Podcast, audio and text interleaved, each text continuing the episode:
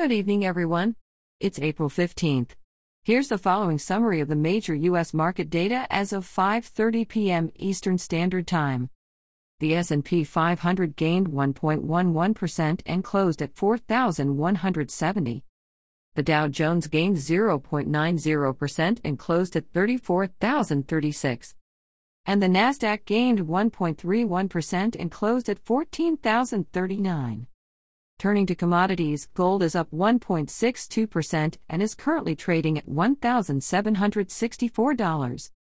Oil is up 0.27% and is currently trading at $63.32.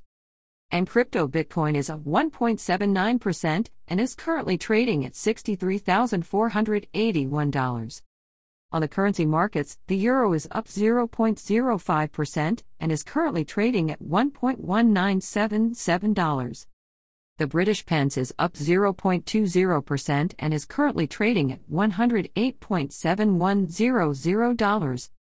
And finally, the Japanese yen is down 0.44% and is currently trading at 63,480 yen and 58 sen.